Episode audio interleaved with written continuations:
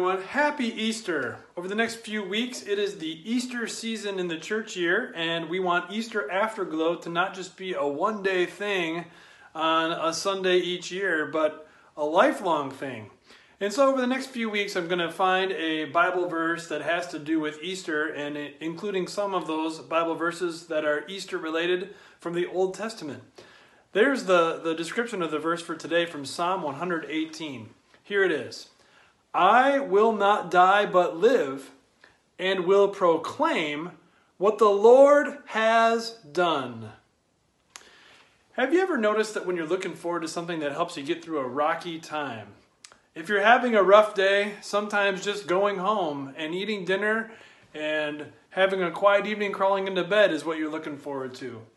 If you're having a rough week, maybe you're really looking forward to a, a Friday night on your patio or a, a going out to dinner or, or something somewhere fun that you get to do on Friday night for the weekend. If you're having a rough stretch of a few weeks in a row, perhaps look, looking forward to a, a vacation to a special spot, even a favorite spot, is ideal and, and something that really helps you to, to make it through that rough stretch of weeks. Well, what about making it through a rough life? Everything is perishable is a difficult thing to solve, isn't it? Because if you think about it, everything on this earth is perishable. Your bodies are perishable, they don't last forever. Your money is perishable, it doesn't last forever either. And even if you have a lot of it, what you spend and what you save doesn't buy you that happiness. Your possessions are perishable, they rust, they wear out, they, they need to be replaced. Your accomplishments are perishable, they don't last forever. The, the glow doesn't always last, and someone new does something even better than what you accomplished. Everything is perishable, and that means that if you're trying to seek money, health, other things like that in order to find ultimate satisfaction and happiness, you might be boosted up a little bit here and there, but ultimately you're going to be tremendously disappointed because you're going to lose it all. It's all perishable. But that's where God comes in with his message of Easter and ultimate victory. I will not die but live and will proclaim what the Lord has done. You can have that perspective knowing that Jesus has risen from the dead and assures that you will too. You will rise from the dead. You have something that is not perishable. That means you can look at your health and say, it goes up, it goes down. I'm going to enjoy it while I have it, as long as I have it. I'm going to enjoy relationships as long as I have them with other people as they have health. But my heart isn't in always having perfect health for hundreds and thousands of years because that's not reality. My heart is with the Lord.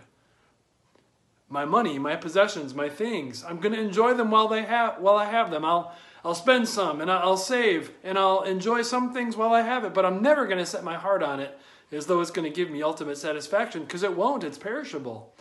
I'm going to set my heart on I will not die but live when I want to accomplish something, I'm going to work my best. I'm going to try my hardest. I'm going to give it my all.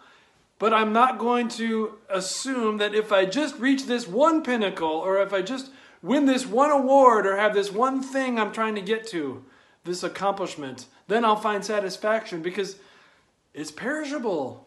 But what isn't perishable is the announcement from God Himself I will not die but live.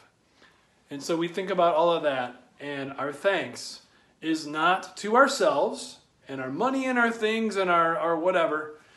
And it's not to other human beings either. We're, we're not trusting in other human beings for the ultimate reason why we're going to be okay, because ultimately they are perishable too. I will not die but live, and I will proclaim what the Lord has done. My life is built around proclaiming who God is and what He has done in His love, in His power, in his wisdom, with his blessings.